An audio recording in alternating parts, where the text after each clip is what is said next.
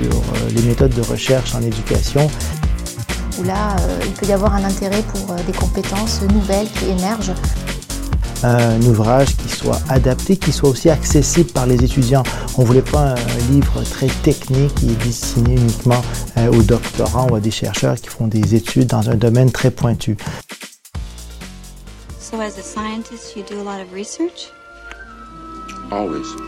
Bonjour à tous, alors bienvenue sur Cadécole. Nous sommes ravis de vous accueillir euh, à cette table ronde dans la salle commune de l'ENS pour échanger autour de la recherche et autour d'un café. Alors pour animer cette table ronde, nous avons Marie-Claire Thomas, qui est directrice adjointe de l'Institut français de l'éducation, et également l'animatrice de l'émission mensuelle Ça manque pas d'air. Et à mes côtés, donc euh, Florence Sauvebois, enseignante en SVT. Elle animera euh, cette émission, bien évidemment, et elle propose, elle, de son côté, au niveau de cas d'école, le reportage, le micro est dans la classe. Ce qui va nous intéresser plus particulièrement aujourd'hui, donc, c'est la diffusion et la transmission des travaux universitaires en sciences de l'éducation. Et pour nous en parler, nous accueillons Daniel Fongi, donc sociologue de l'éducation, maître de conférence à l'Université Lyon 1 et membre de l'UMR Triangle et du laboratoire de l'éducation à l'ENS de Lyon. Bonjour. Alors, il y a également Marie Gossel, chargée d'études et de recherche au service veille et analyse euh, de l'IFE. Bonjour. Bonjour. Et donc, à côté de moi, Pline le Jeune. Alors, Pline, qui êtes-vous en fait? Bonjour tout le monde. Alors, je suis qui? C'est une vaste question. Disons simplement que je suis vidéaste, vulgarisateur ou médiateur des sciences de l'éducation sur ma chaîne YouTube Educate.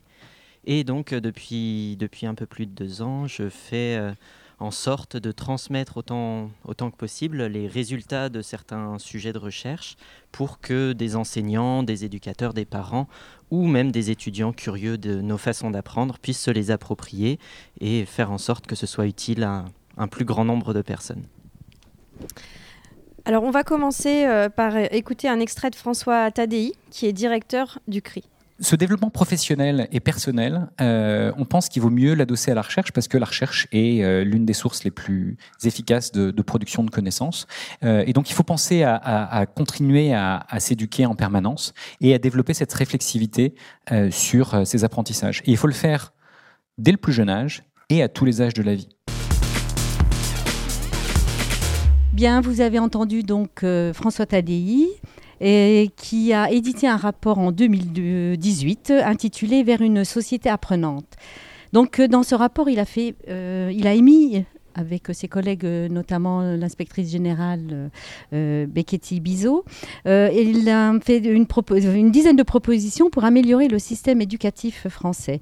Donc sa première proposition, c'est de mieux adosser à la recherche la formation initiale et continue de tous les acteurs de manière à contribuer à leur développement personnel, comme on l'a entendu effectivement dans l'extrait.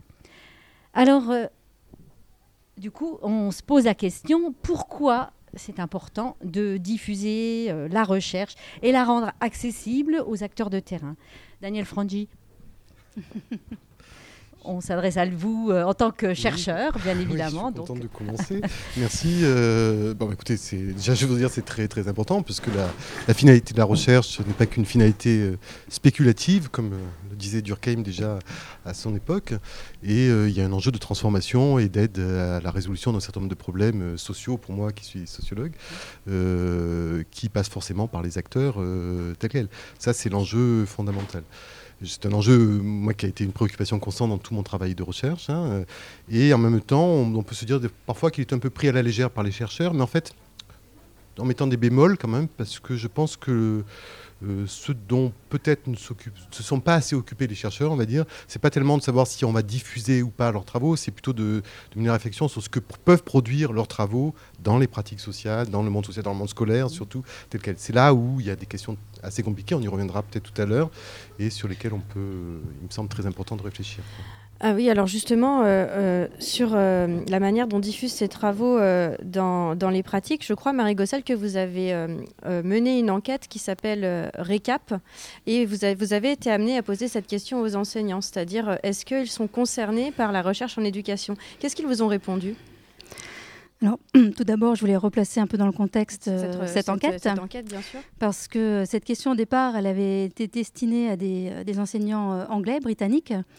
Euh, et, c'était beaucoup plus euh, logique dans le contexte britannique, puisqu'il y avait eu depuis 2013 il y a une, forte incitation euh, du gouvernement à ce que les enseignants utilisent la recherche. Et donc, il y a eu pas mal d'argent, je crois me rappeler 135 millions de pounds, qui avaient été donnés à, une, fondation pour qu'elle mette en place, en fait, ce qu'on appelle des, teaching schools, dans laquelle les enseignants et, l'école en, en, général se deviendraient un peu responsables euh, de leurs résultats.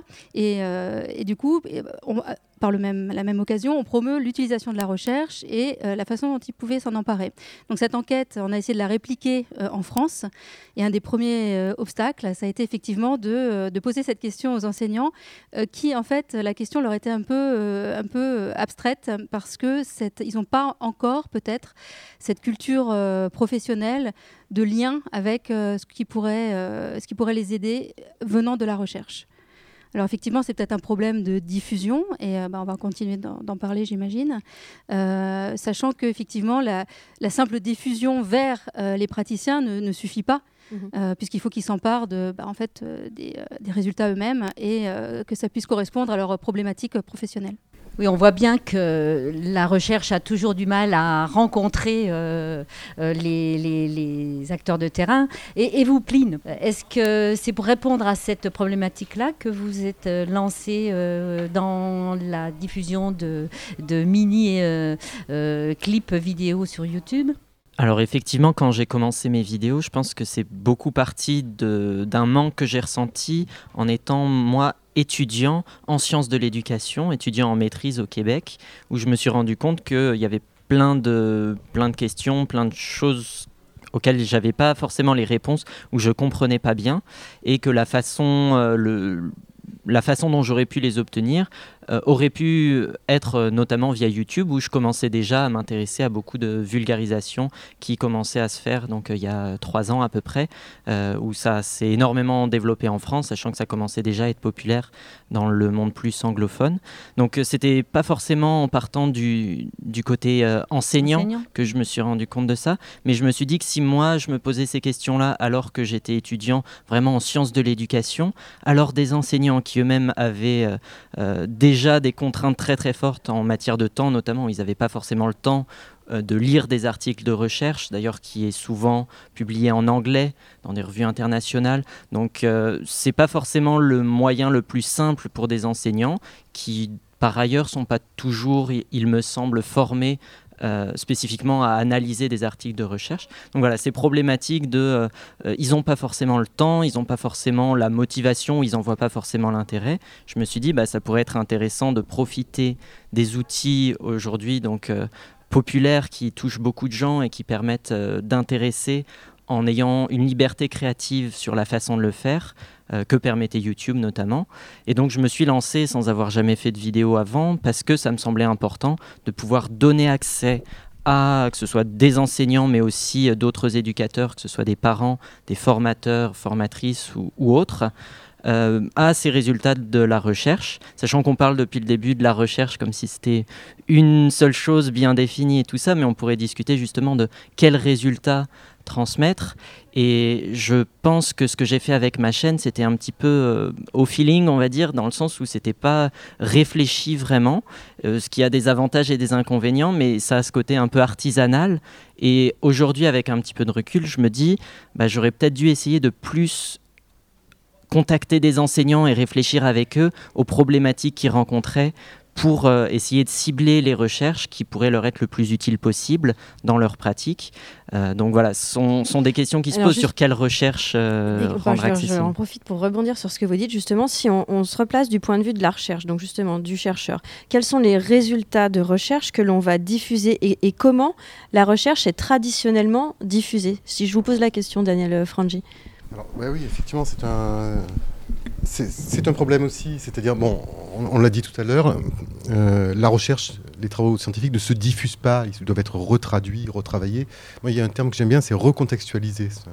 Terme du concept du, sociologue Basil Bernstein, il faut qu'on recontextualise les travaux de recherche dans le monde de la pratique. Le, le problème, c'est que cette recontextualisation, c'est une traduction et fait bouger aussi les savoirs de recherche de départ, ce qui est bénéfique, mais qui peut aussi poser un problème selon comment, comment c'est fait. Et donc, c'est vrai que dans le monde de l'éducation, on voit beaucoup il y a quand même beaucoup de dispositifs dits d'interface, hein, comme la veille, euh, comme peut-être l'IFE dans son ensemble, et bien d'autres. Déjà, il y en a beaucoup. Et il y a, je pense qu'il faudrait qu'on regarde un peu plus près, mais c'est ce que comment se fait ce travail qui est compliqué, qui est extrêmement riche, parce que d'abord il y a forcément une sélection de travaux de recherche. Comment on les sélectionne? Pour quelles thématiques on met en avant? Et puis deuxièmement, on transforme aussi forcément euh, les, savoirs de recherche. Alors pour les simplifier, pour les rendre accessibles, etc. Mais peut-être pas uniquement. Je vous signale qu'il y avait un chercheur qui s'appelait Jean-Claude Forquin, qui était à l'INRP il y a longtemps, qui est décédé il y a quelques années, qui avait beaucoup fait de notes de synthèse à l'INRP sur des questions d'éducation et qui avait écrit aussi deux beaux textes sur. Euh, il, faisait une analyse des notes de synthèse en voyant comment dans les notes de synthèse on retraduit des, travaux de recherche et parfois on dit des choses euh, assez différentes. Sur lesquelles, je crois que ce sont des questions sur lesquelles on devrait travailler, regarder de plus près comment ça fonctionne alors, donc, les canaux traditionnels de, diffusion de la recherche, euh, c'est les, colloques, les revues scientifiques. Euh, euh, est-ce qu'il y a différents supports? Enfin, comment est-ce que lui, le chercheur dans son labo, va faire pour parler de sa recherche? Parce que le chercheur, pardon, il faudrait quand même qu'il soit. Enfin, j'imagine qu'il est quand même un peu acteur de, de la diffusion de ses travaux, Marie Gossel. Bah, normalement, oui, effectivement, d'autant plus que maintenant, par exemple, l'ANR euh, demande, euh, pour, financer un projet, elle demande ensuite qu'il y ait un, volet euh, diffusion dans le projet, dans les pré-projets, avant de recevoir une subvention. Ce qui sous-entend que les, chercheurs qui s'engagent dans le, projet doivent penser déjà comment ils vont en fait diffuser leurs résultats et, surtout comment ces résultats vont pouvoir être utiles finalement à la société. Donc c'est un petit peu ça qui est, qui est officiellement maintenant demandé aux chercheurs. Donc effectivement, il va falloir qu'ils se bon, bah, qui prennent ça en compte. Euh, après, si je repars du côté euh, du, grand public et puis plus particulièrement des, praticiens, euh, la, question moi, que je poserais, c'est est-ce que quelles seraient les recherches pertinentes? Alors pour décider de ça, effectivement, c'est compliqué. Euh, parce qu'il va falloir euh, peut-être, alors on parlait de recontextualiser, pour moi aussi je pense que c'est une des clés, c'est-à-dire qu'il y, a nécessité d'un dialogue entre euh, la recherche et la pratique. Et donc ce qui nécessite, c'est pas unidirectionnel, la recherche peut pas dire c'est comme ça qu'on fait. Alors déjà parce qu'il y a des recherches qui vont dire c'est comme ça qu'on fait et l'autre elle va dire une chose différente et ça sera aussi comme ça qu'il va falloir faire. Donc ça ça marche pas parce que c'est pas contextualisé. Et puis, c'est surtout pas en, ou, peu, euh, c'est le risque, en relation avec les problématiques euh, des enseignants. Donc, faire ce dialogue euh, entre les chercheurs et chercheuses et les praticiens, est indispensable. Et c'est pour ça que le, ce qui se passait en Angleterre, pour repartir sur cette enquête, paraît plus fonctionnel dans le sens où les chercheurs se déplacent dans les établissements pour mettre en place finalement cette, ce dialogue. Alors, là, justement, ça, ça nous interpelle aussi. Ça, veut dire que quelque part, pour que le rencontre, il ne suffit pas de diffuser, il, il, faut provoquer cette rencontre entre le chercheur et le terrain et c'est ce qui se passe, euh, euh, par exemple, ça s'est mis en place dans le cadre des Léa, des ICE, où justement l'institution a organisé cette rencontre et la question, elle a été co-construite avec les, enfin, euh, entre le terrain et chercheurs. Alors, euh, si on revient euh, sur la, dimension euh, média de diffusion de, recherche, on voit apparaître, bon, à travers l'exemple de, Pline, on voit apparaître une multitude de nouveaux canaux de, diffusion, puisqu'on en reste là pour l'instant à la diffusion de, travaux. On a, par exemple, bon, bah, on a parlé des dossiers de veille, on parle aussi sur les réseaux Twitter. il y a pas mal de, de, laboratoires qui diffusent les histoires de recherche. Il y a qu'à d'école hein, qui diffuse aussi des, des éléments. voilà, comment on les utilise? Est-ce que c'est pertinent d'utiliser ce type de canaux? Est-ce que ça suffit pour rencontrer son public? Peut-être dire un mot euh, là-dessus. Euh, je pense que la question qui se pose, quel que soit le canal, c'est à qui est-ce qu'on s'adresse euh, et quel est notre objectif finalement là-dedans. Si notre objectif, par exemple, ce serait que les enseignants puissent utiliser au quotidien les pratiques, enfin les, les, résultats des recherches pour nourrir leurs pratiques, c'est assez ambitieux d'espérer toucher euh, tous les enseignants par un seul, canal. Donc je pense que c'est bien de toute façon qu'il y ait une diversité de canaux. Euh, après, si, on s'intéresse un petit peu aux, statistiques euh, sur YouTube, par exemple, le public est un public relativement jeune. C'est souvent des 25-34 ans, la, la, tranche majoritaire, par exemple, qui constitue l'audience pour mes vidéos ou pour la vulgarisation en général, voire plus jeunes effectivement. Et donc on peut se demander, est-ce que des enseignants euh, plus, plus âgés, donc probablement plus expérimentés, ils considèrent que ce ne sont pas des canaux qui, peuvent être porteurs pour eux ou est-ce qu'ils considèrent qu'ils ont déjà les connaissances qui sont liées à la recherche? Donc voilà, est-ce que ça vient de, des perceptions que les enseignants ont de la recherche ou est-ce que ça vient de la façon dont chaque euh, canal est organisé et qui s'adresse à des publics différents? Ça, je ne saurais pas trop y répondre. Vous voulez intervenir, euh, Daniel Fangi Peut-être par rapport à ce que vous disiez tout à l'heure, c'est-à-dire euh, effectivement, euh, il, faut, il faut, si on parle de l'éducation, du monde de l'éducation, de la recherche en éducation, il faut voir qu'elle est elle est plurielle aussi, cette recherche en éducation. il y a des postures très différentes. Et je pense que la pluralité, il faut aussi la respecter, il faut, il faut y tenir. Sinon, on a aussi une tendance à tout homogénéiser. Je vous dis ça parce qu'il y a quand même une tendance aussi, très forte internationalement, à, avoir, à demander une vision très euh, instrumentale de la recherche, qui doit apporter une réponse immédiatement à des problèmes très pratiques, etc. Alors, il faut le faire parce qu'il faut répondre à ces demandes-là. Mais euh, il y a un risque, par exemple, il y a des risques liés au langage. Vous savez, on, critique beaucoup le, côté jargonnant des travaux de recherche. Or, il peut y avoir euh, euh, des choses très obscures, des langages euh, qui ne sont pas nécessaires, mais aussi des concepts, il y a aussi des langages scientifiques spécialisés qui nous permettent de voir autrement les choses du, du monde social, du monde scolaire, par exemple. Et ça, c'est très important. C'est pour ça que je dirais qu'il y a une deuxième étape qui est nécessaire, qui est une étape de recontextualisation. Voilà. Or, le risque aujourd'hui aussi, parfois, moi en tout cas je l'ai souvent observé, c'est que d'entrée de jeu, on demande que tout se co-construise avec des acteurs, euh, des enseignants par exemple, des acteurs euh, des villes éducatives, parce que j'avais travaillé sur ces questions-là, ce qui est une modalité de recherche, des recherches participatives, des théories de l'activité, des modèles expérimentaux, même ça c'est très intéressant de faire des expérimentations, mais il n'y a pas que ça. Il y a aussi des temps de recherche qui ne sont pas les temps de l'action, pas les temps du politique, hein, mmh. euh, vous le savez, pas le temps de la pratique non plus, des langages spécialisés qui sont un peu nécessaires. Et si on les élimine, hein, eh ben, on risque de, d'homogénéiser complètement tous les langages finalement. On dit tous la même chose. Alors évidemment là ça circule, les travaux de recherche circulent, mais qu'est-ce qu'ils produisent euh, Quelle est leur productivité euh, en termes de connaissances et, de pratiques? Là c'est, un, c'est, plus difficile. Alors il faudrait regarder dans des cas particuliers, hein, mais cette tendance quand même à hum, gommer un peu la pluralité des formes de recherche qui existent dans les sciences de l'éducation, elle est quand même bien réelle. Et euh, or il faut, il y a des langages différents, il y a des savoirs spécialisés différents, il y a des temps de recherche différents. Et comment arriver et il y a des cibles effectivement différentes. Donc ça, interroge aussi. Euh, vous vouliez dire quelque chose, euh, Marie Gossel Moi, je voulais juste rajouter euh, que je pense que c'est une question de, finalité. Finalement, pourquoi on diffuse des résultats de la recherche. Donc il faut se poser cette question-là, parce que si c'est juste pour informer les gens, effectivement, ou les, rendre plus savants, ou leur donner quelques éléments, quelques clés, bon, bah, quel que soit le moyen de, diffusion, quel que soit le média, euh, selon la cible cernée, euh, ça, diffusera. Mmh. Ensuite, euh, on se demande donc pourquoi euh, pourquoi faire passer euh, les résultats de la recherche euh, vers le grand public si ce n'est que, enfin moi j'ai bien une réponse, essayer d'améliorer finalement les résultats de l'école, faciliter l'apprentissage, enfin toutes ces, toutes ces choses qui sont, qui, sont, qui sont bien complexes. Donc si on n'a pas ça en tête, en fait la simple diffusion, elle est forcément très intéressante, mais quand même il, faudra, il faut, faudra aller au-delà. C'est-à-dire pour que les enseignants principalement s'approprient ces résultats, pour qu'ils les, mettent en œuvre, pour qu'ils les comprennent, eh bien, il y a un travail supplémentaire à effectuer derrière la diffusion.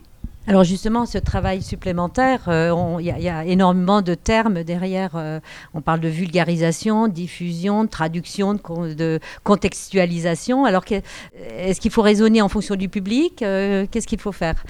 Je reparlerai bien des, contextes, donc en fonction du, des publics, mais du contexte, c'est-à-dire qu'il n'y a pas de solution, euh, contrairement à ce qu'on peut entendre parfois, il n'y a pas de solution toute faite, il n'y a pas de, de, mallette euh, qui permettrait instantanément euh, d'améliorer, de changer sa pratique. quand on est enseignant. Donc, je pense qu'il y a vraiment un travail, évidemment, autour de la formation, qui est peut-être voilà, peut un des volets en France qu'il faudra qu'il faudrait retravailler. Et puis, un niveau aussi essayer de, comprendre que le changement à l'intérieur des, pratiques euh, enseignantes, elle se fait de façon collective. C'est-à-dire qu'on ne fait pas tout seul dans son coin, on ne dit pas tout seul tout d'un coup, euh, voilà, je, vais appliquer telle ou telle euh, recette et puis ça, va, ça va beaucoup mieux marcher. C'est un, processus qui, est long et qui nécessite, comme je le disais tout à l'heure, une forme de, dialogue de, avec, avec les personnes qui connaissent comment fonctionne la recherche. Euh, et ceux qui connaissent comment fonctionne la pratique. pour moi, ça, euh, ce dialogue est, indispensable. Là, ça m'invite à parler des, passeurs en éducation. Peut-être que c'est le rôle de cette nouvelle euh, fonction qui émerge dans le système éducatif. Donc, vous pourriez nous en dire un, un mot eh ben, bien sûr. Eh ben, alors, nous, c'est vrai qu'on a, on a pas mal travaillé cette, cette notion de, passeur, donc qui vient, euh, qui nous est venu un peu du, euh, des mondes anglo-saxons sous le, terme de brokers, brokerage. Euh, donc, l'idée de départ, c'était de penser que tout ce qui avait été un peu validé de façon scientifique et les choses qui marchaient, on pouvait les transposer et dans, dans, le monde de la, de la, de la pratique. Euh, alors en France, euh, bon, on se questionne beaucoup sur ce, sur, ce, sur ce thème, effectivement, sachant que la notion même de passeur est pas, euh, va pas de soi. C'est-à-dire, on peut faire effectivement déjà diffuser des travaux de recherche qui, qui, sont traduits d'une certaine façon. C'est une forme de, de, passage, effectivement. Pline serait un passeur. ah, ben, tout à fait, dans, dans, dans, cette, dans, ce, dans ce type de passeur. Voilà, il a passé les frontières. Et puis vous avez les, les passeurs qui vont peut-être, par exemple, via le biais de formation euh, relier de façon pragmatique euh, les théories à la pratique avec des professionnels euh, dans lequel se construit ce dialogue.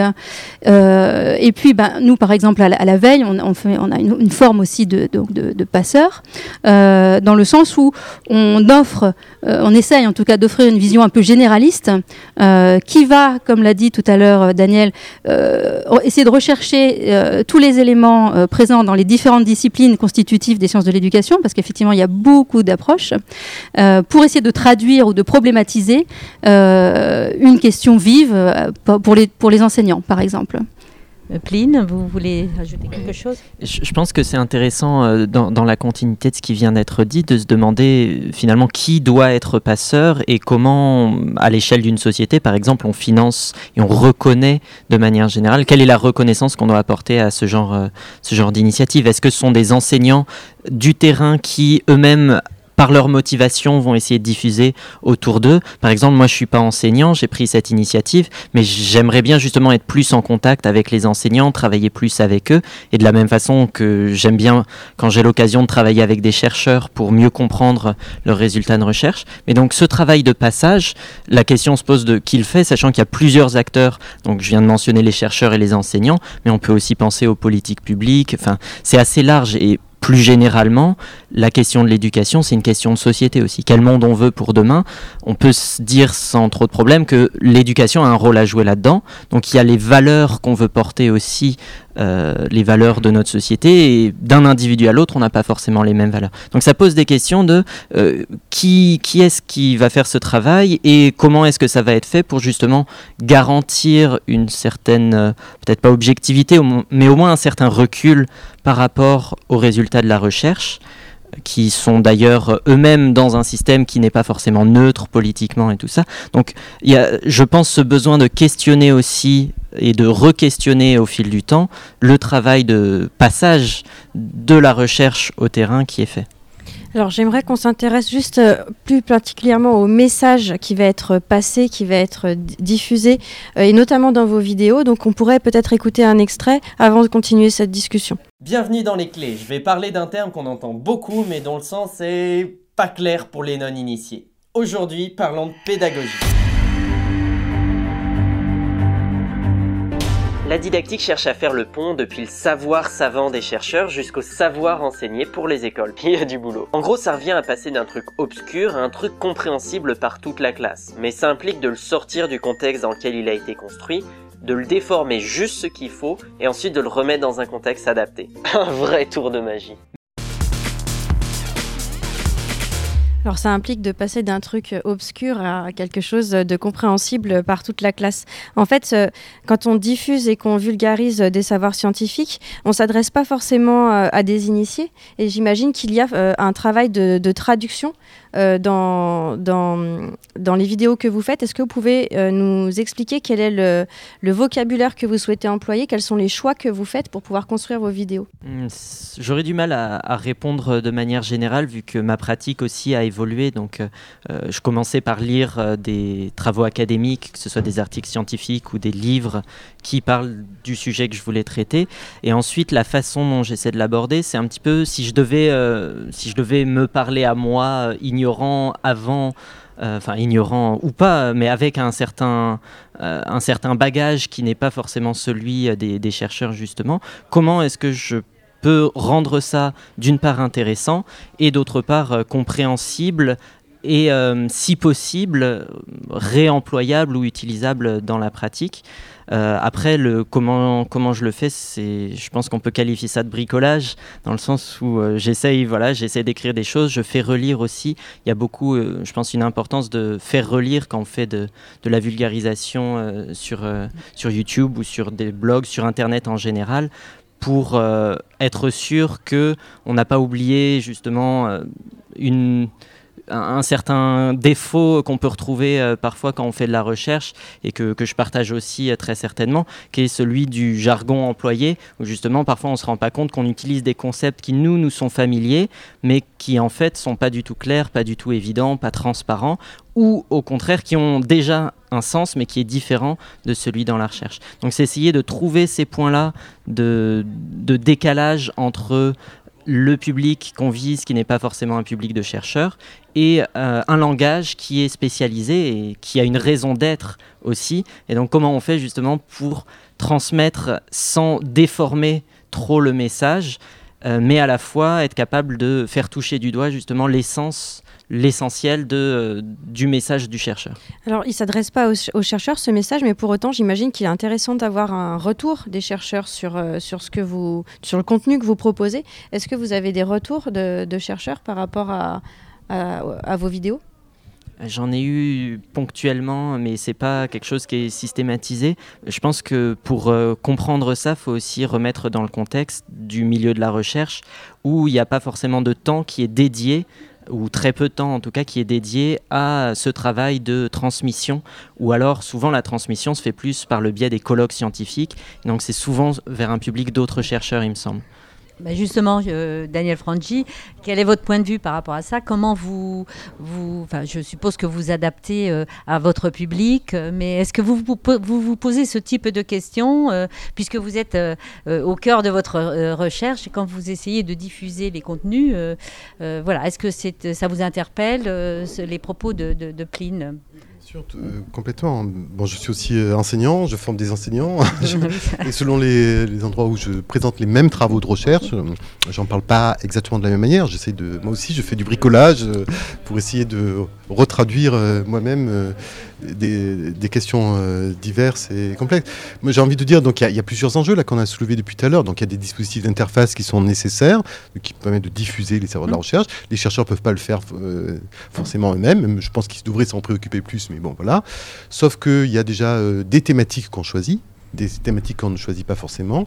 Il y a des travaux de recherche qu'on sélectionne parmi tout ce qui existe. Hein, il y en a beaucoup. Comment on le fait Et puis aussi, il y a une réécriture, comme tu disais tout à l'heure, euh, des, travaux de recherche qui visent à les simplifier, à les laisser comprendre, mais qui engagent aussi des, questions. Alors, il faudrait prendre des exemples. Moi, j'ai un exemple de ce qu'on avait essayé de, ce qu'on a essayé de faire avec l'observatoire euh, Pollock, dit de, des politiques éducatives locales et de la réussite éducative, où justement, c'était notre enjeu central, hein, ce, cet observatoire, qui vise, on avait organisé ce qu'on a appelé des journées de mutualisation entre des acteurs qui interviennent sur l'éducatif, des acteurs des collectivités locales, de l'association et des chercheurs pour essayer, il y a des travaux de recherche, pour essayer de les diffuser, mais de les retravailler ensemble, etc. Mais je vous assure que c'était vraiment pas, pas, facile, parce qu'on était aussi sur un champ d'études très euh, compliqué, qui était objet de vive critique. Vous savez, c'était la réforme des rimes, scolaires. Vous savez, le débat qu'il y a eu à l'échelle nationale là-dessus, le contexte très difficile. Du coup, euh, faire passer des travaux de recherche qui vous montrent, par exemple, que c'est pas le problème de 4 jours, 4 jours et demi, mais c'est autre chose qui est en jeu là-dedans. Qu'est-ce que, que font les animateurs, comment ils travaillent?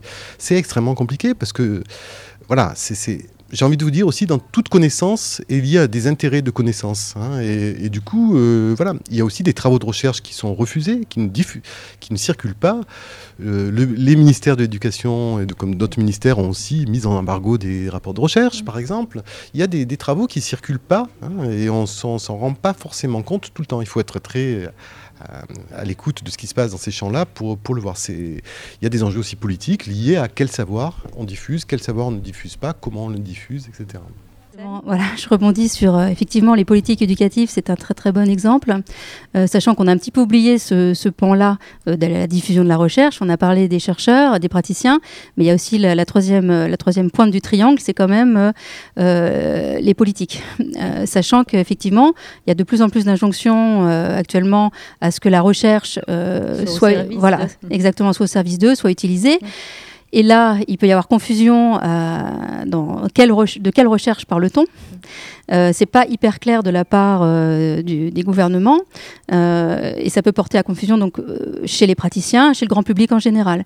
Donc déjà, il faut définir de quelle recherche parle-t-on, quelles sont les recherches qui peuvent effectivement aider le praticien dans la classe, comment la recherche elle fait pour passer du labo à la salle de classe, etc. Enfin, c'est des questions en fait que le politique qui veut de l'immédiateté, il veut un résultat tout de suite, il a les élections, il veut que les voilà, il veut tout de suite que ça ait lieu. Alors qu'on sait très bien que la recherche déjà c'est sur un temps plus long, et que la mise en place et que les changements dans les pratiques, c'est un, temps encore plus long.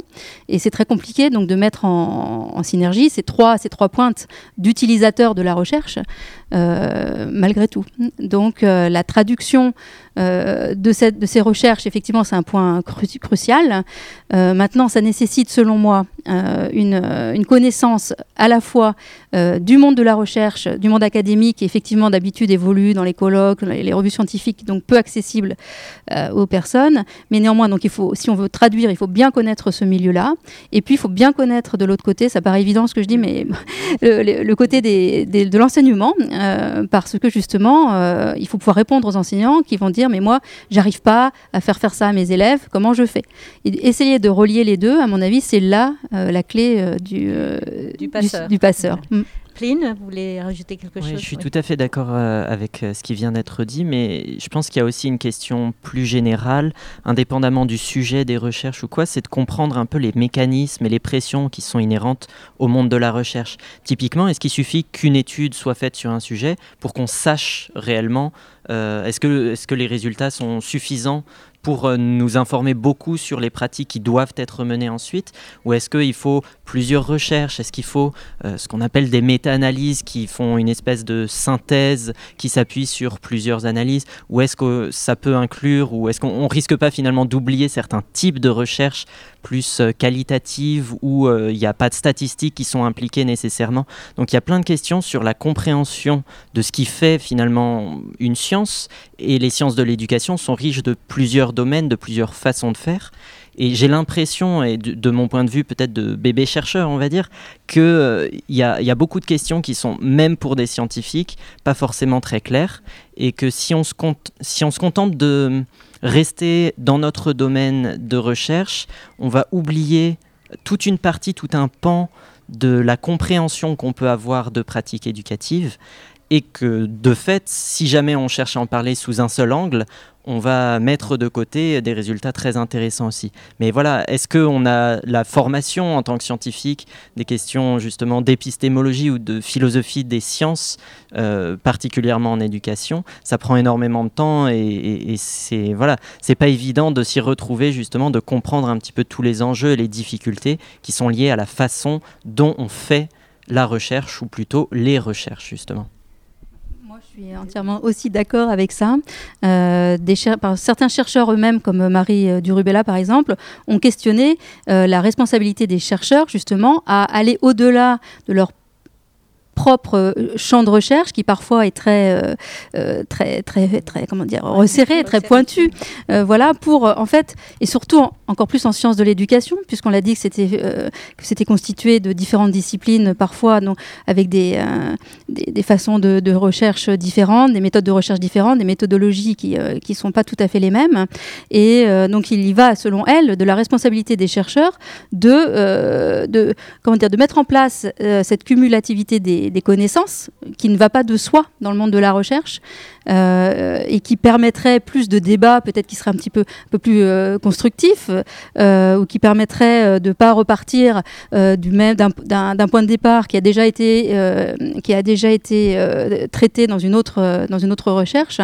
donc ça, c'est les, les, chercheurs et chercheuses eux-mêmes, en fait, pose ces questions. Hein. donc euh, il faut que, peut-être qu'ils mettent euh, au point, alors bon c'est peut-être un vœu pieux, mais une forme de partage de données, une forme de standard de publication euh, qui irait vers, vers une meilleure transmission de, de leurs résultats pour que tout le monde puisse s'en emparer, à commencer par eux-mêmes, en fait. Parce que peut-être qu'un sociologue ne connaît pas forcément ce qui se passe en, psychologie cognitive ou en histoire de l'éducation et vice-versa. Peut-être que, que, cette, voilà, que ces champs-là devraient aussi communiquer un peu plus entre eux, mais on sait que c'est très compliqué, euh, surtout en ce moment. Oui. oui. on a parlé de, de, de comment euh, on utilisait le vocabulaire pour pouvoir euh, sortir un petit peu du jargon, euh, euh, du jargon qu'en peuvent employer certains scientifiques entre eux, entre pairs, parce que pour eux c'est devenu une manière de, communiquer. on a parlé un petit peu de, comment est-ce qu'on pouvait vulgariser pour pouvoir simplifier sans trop déformer.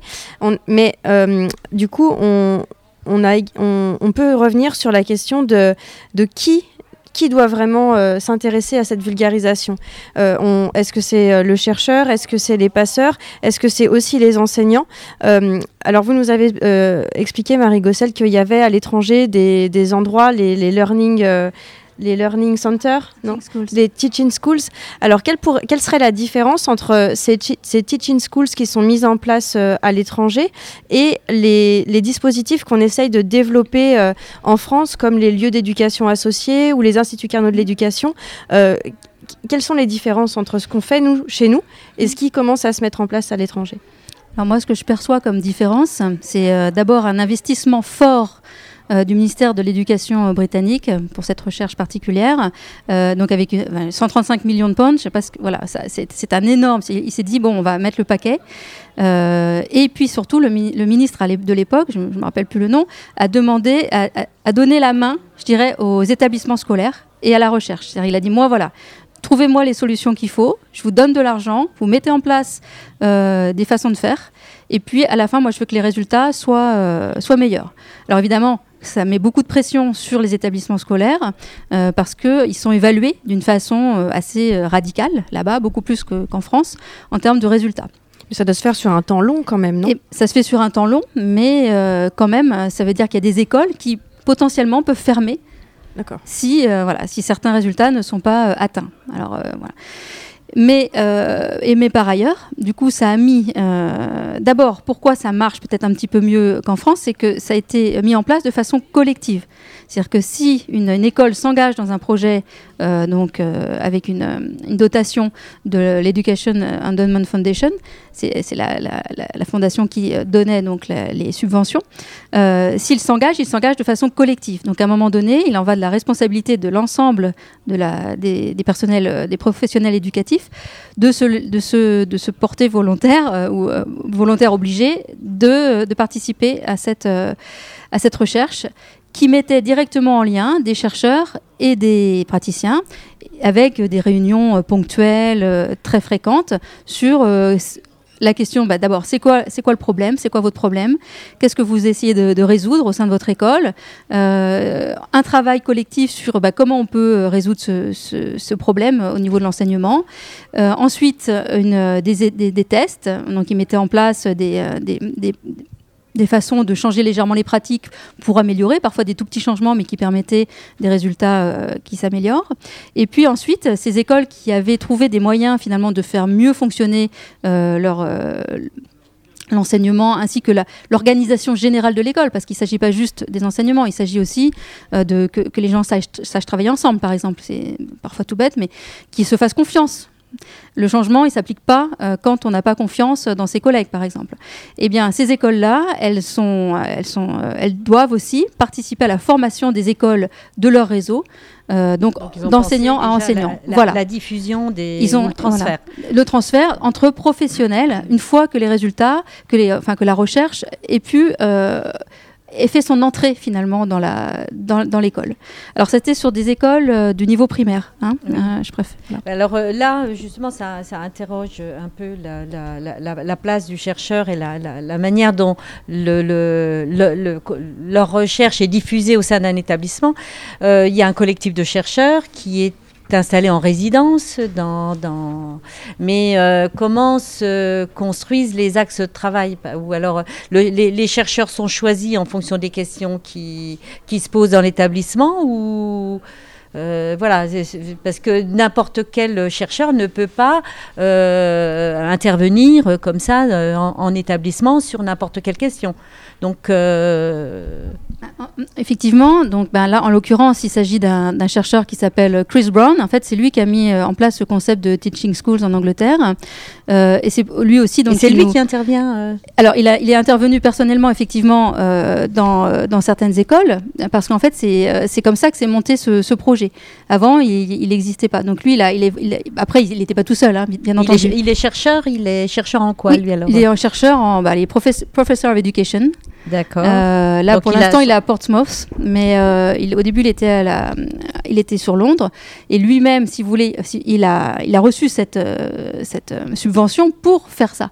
Donc, c'est un projet de recherche qu'il a mené sur plus de 4 ans pour mettre en place ce, ce système qui a évolué euh, de façon plus pérenne. Alors dans ce que vous dites là, euh, enfin ce que tout à l'heure vous parliez de, de, dynamique de changement, etc. On est plus sur un, un, chercheur qui qui amène les enseignants à transformer euh, leur pratique de classe, mais pas forcément à répondre à une question. En dehors du fait qu'il faut changer, il faut s'améliorer, s'organiser pour que les élèves réussissent mieux, travaillent mieux, mais sur une question pointue en mathématiques par exemple ou ou en euh, sur le, lire, écrire, euh, sur une question didactique ou de, euh, comment. C'est lui qui travaille ça ou il fait appel à, parce que c'est un, média assez intéressant de, de transfert des, des, travaux de recherche, puisque là, le terrain rencontre les équipes. Mais je pense que c'était moins sur des questions didactiques, qui, qui, sont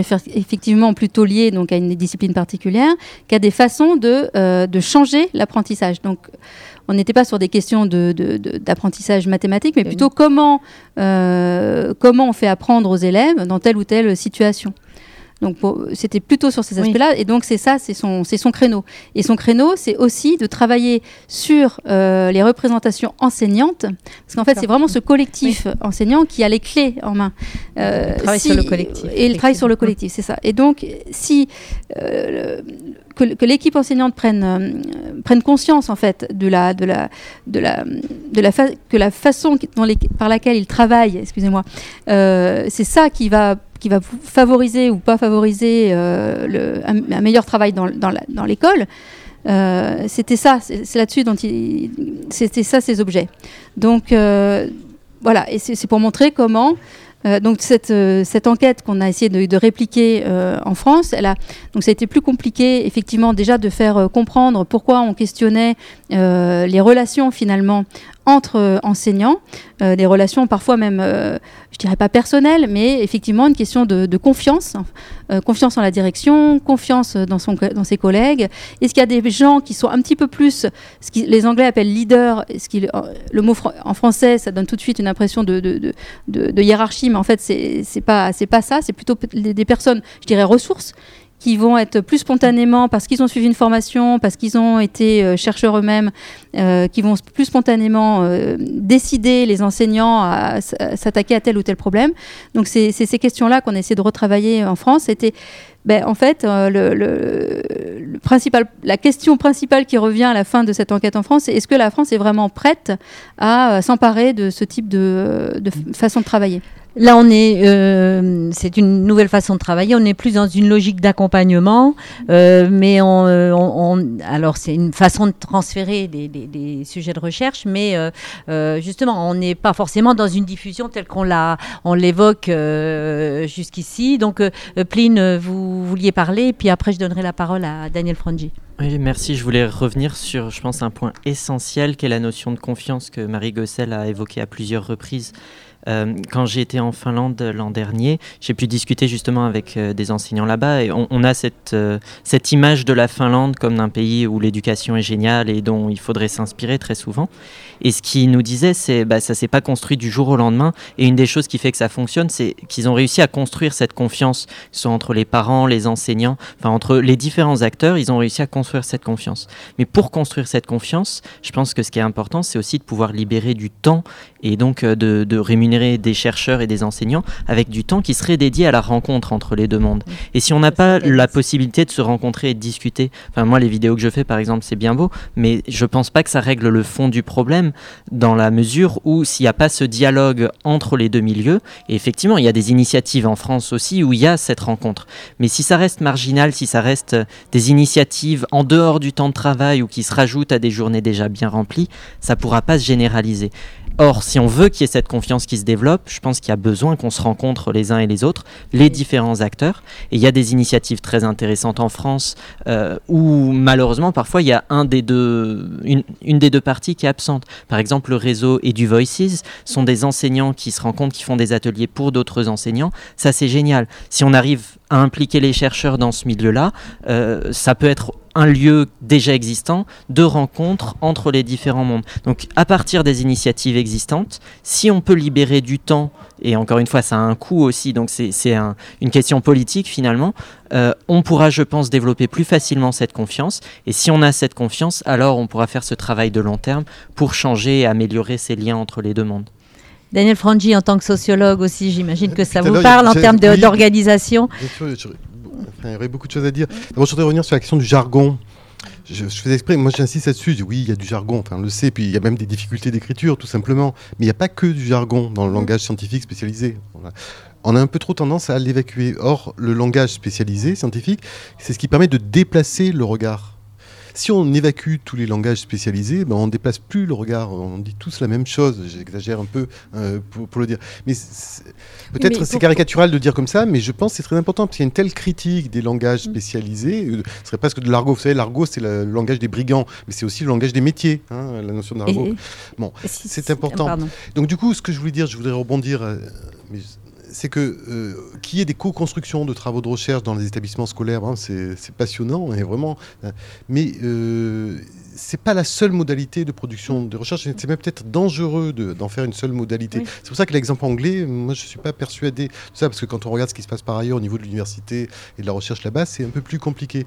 Donc il y a, d'autres modalités aussi euh, de construction euh, des savoirs. Et j'ai envie de dire, si vous voulez, si on veut diffuser des savoirs de recherche, il faut qu'il existe des savoirs de recherche déjà aussi. Donc il peut y avoir des temps d'élaboration.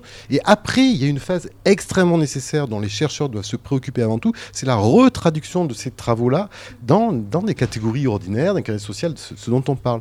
Mais j'aimerais qu'on ne confonde pas tous les registres en homogénéisant, si ce n'est certains diraient normalisant, toute recherche qui doit se faire au niveau que de l'établissement scolaire déjà, que des pratiques euh, qui sont en jeu là-dedans, et qui doivent être absolument compréhensibles dès le départ pour tout le monde, et répondre à des questions que se posent qui Les financeurs, les commanditaires, et qui ne laissent peut-être pas assez la possibilité de reproblématiser les questions euh, comme on, peut des fois le faire. Les travaux sur les violences à l'école, il y en a eu beaucoup parce qu'il y a eu un problème social, médiatique très important dans les années 90 et encore aujourd'hui, vous le savez. Mais des fois, euh, il ne s'agit pas simplement de regarder les dites violences ou ce qu'on appelle violence, mais de regarder un peu plus ce qu'il y a autour, de reposer des questions, voir comment peuvent émerger des violences à un moment donné dans telle ou telle euh, situation et qui invite à regarder autre chose que les seuls actes dits violences ou catégorisés comme violences pour comprendre ce qui se passe là-dedans. Mais il faut qu'on nous laisse la possibilité, chercheurs, de faire ça aussi. Et c'est pas toujours évident. Alors si on revient aussi bon, bah, bah, par rapport à votre intervention sur euh, le vocabulaire, le jargon, etc., peut-être qu'on pourrait inverser la, chose et, amener les enseignants aussi à être euh, formés euh, davantage à la recherche, par la recherche, pour que justement, pour les acculturer davantage à, ces lectures-là, ces, ces approches-là. Dans la formation, dans la formation initiale et continue, Oui, oui, c'est-à-dire, bah, parce que le, ce qui est intéressant comme question à poser aussi, c'est quand on, on parle de confiance et quand on parle de, de- des- des personnes qui, qui se connaissent bien et qui, et qui du coup effectivement, qui y a une sorte d'acculturation entre le milieu praticien et le milieu euh, des chercheurs. euh, la question se pose aussi comment est-ce que dans la formation initiale des étudiants, est-ce que la recherche est amenée?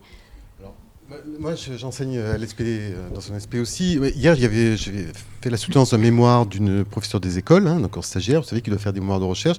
Bon, le problème, déjà, c'est qu'ils ont très peu de temps pour faire ces mémoires de recherche. C'est la, grosse problématique. L'initiation à la recherche est très compliquée. On est vraiment, ils ont- il y a d'autres priorités. euh, voilà. Mais je vais vous prendre cet exemple parce que c'était un bon exemple. C'est quelqu'un qui a travaillé sur les inégalités scolaires dès la maternelle. Euh, elle est en stage dans une école maternelle, donc elle se préoccupe de ces questions-là. Et elle a essayé de lire beaucoup de travaux de recherche. euh, voilà. Et puis finalement, la deuxième partie de son mémoire qui était assez intéressante, elle s'est rendue compte avec des observations en classe et des entretiens avec d'autres enseignants, en quoi il y avait des contraintes qui pesaient sur les enseignants dont les chercheurs ne parlaient pas. Finalement, oui, c'est bien beau de faire une critique de tel ou tel modèle d'apprentissage, tout ça, mais finalement, pourquoi les, enseignants mettent ça en place dans leur, dans leur pratique? Et elle, montre dans son mémoire comment il y a une série de contraintes locales euh, qui ne sont pas perçues par les chercheurs, qui peuvent faire des critiques de telle ou telle euh, voilà, orientation. Mais ça, je trouvais c'était très intéressant. Mais là aussi, il faut du temps d'élaboration. Il lui fallait un temps d'appropriation déjà d'une littérature scientifique qui n'est pas facile, euh, et, et en même temps de retraduction, d'aller observer sur, sur le terrain ce qui se passe et de se rendre compte qu'il y a des problèmes dans les travaux de recherche, mais d'autre côté, des enseignants aussi qui ne connaissent absolument pas certains travaux et qui, bah, vous voyez, une espèce de complexité qui demande du temps, de l'énergie et du respect aussi des différents métiers hein, qui sont là, euh, des enseignants avant tout, et puis aussi les métiers des chercheurs qui ont des méthodologies diverses et dont toutes ont leur spécificité et sur laquelle on peut, voilà, ouvrir cette, euh, reconnaître cette pluralité là. Là, je vois que l'heure tourne peut-être, Marie Gossel. Alors, pour euh, justement, on va faire un petit tour, fin, euh, ouais. un petit tour de table là euh, pour euh, en conclusion, votre mot de conclusion par rapport à ce qui vient d'être dit. Et puis, oui, non, je voulais juste revenir sur ce qu'a dit Daniel. Effectivement, en fait, ils font pas du tout de la recherche dans les établissements. En fait, c'est plutôt le- le- ce qu'on appelle le- la traduction de la recherche. Donc, la recherche, elle est, pas- elle est pas faite par les enseignants. En fait, là, le chercheur qui se déplace dans l'école, c'est lui le passeur, en fait. C'est lui, voilà. Donc, Voilà, il- s'est mis dans cette. euh, Donc, il- bien sûr, sa recherche, en fait, il l'a fait là où on fait de la recherche et euh, il vient la passer, il vient la traduire, il vient l'expliquer aux gens qui sont, aux personnes qui sont dans le dans l'école. Mais euh, bien entendu, euh, pas du tout de, de, de, de recherche euh, formelle ne sort de cette Oui. de cette teaching schools. Mais c'est vrai que ça peut être intéressant parce que dans le cadre de la formation euh, des enseignants, euh, euh, c'est leur mémoire, c'est ils s'intéressent à un instant T de manière un peu rapide, un peu trop rapide sur une question. Est-ce qu'on pourrait penser l'acculturation à la recherche en continuer tout au long de leur, le- leur parcours? Pline, le petit mot de la fin pour vous? Je pense que ce qui est important, euh, je ne sais pas exactement euh, qui nous écoute, mais je serais curieux d'avoir vos retours aussi euh, suite à, à ce qu'on a dit. Euh, c'est euh, si on veut construire, par exemple, cette confiance et si on veut libérer des temps, euh, quels sont les meilleurs moyens ou, euh, par exemple, pour les enseignants, euh, quelles sont vos contraintes à vous par rapport à, à ça et quelles sont vos envies pour que nous aussi, on soit capable de mieux comprendre la réalité des pratiques et je pourrais m'adresser de la même façon aux chercheurs. Parlez-nous aussi de vos contraintes et comme ça, si on arrive à s'écouter les uns les autres, déjà se rendre compte que ben, on a tous très peu de temps finalement pour faire ces choses-là et si on arrive à trouver ces lieux, ces temps, ces espaces pour échanger ensemble, on a alors peut-être de bonnes chances de construire ce pont euh, qui est initié par des passeurs entre la recherche et le terrain. et Daniel Frangi, donc la parole euh, aux chercheurs pour le mot de la fin. J'aurais pas aimé, justement. euh, écoutez, euh, oui, oui, je pense que le- l'enjeu est là et c'est déjà, je trouve cette table ronde est passionnante parce qu'elle euh, l'ouvre des questions qui finalement sont peu souvent ouvert dans la mesure où on a l'impression qu'il y a une survalorisation de l'idée que l'on doit tout valoriser, diffuser, et puis on prend peut-être pas beaucoup de temps pour regarder exactement comment ça se passe euh, en détail, et en chercheur et en acteur euh, sur ces questions. Merci à tous les trois d'avoir participé à cette table ronde. Vous retrouverez donc euh, ce podcast avec les autres sur le site de Cas d'école dans les hors-séries. Merci Marie-Claire. Merci Florence et merci à tout le monde. Et merci à la régie, Sébastien Boudin. Au revoir.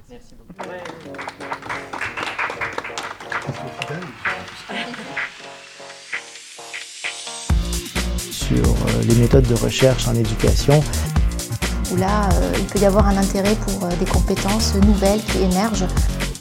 Un ouvrage qui soit adapté, qui soit aussi accessible par les étudiants. On ne voulait pas un livre très technique qui est destiné uniquement aux doctorants ou à des chercheurs qui font des études dans un domaine très pointu.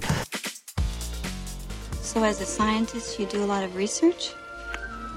Always.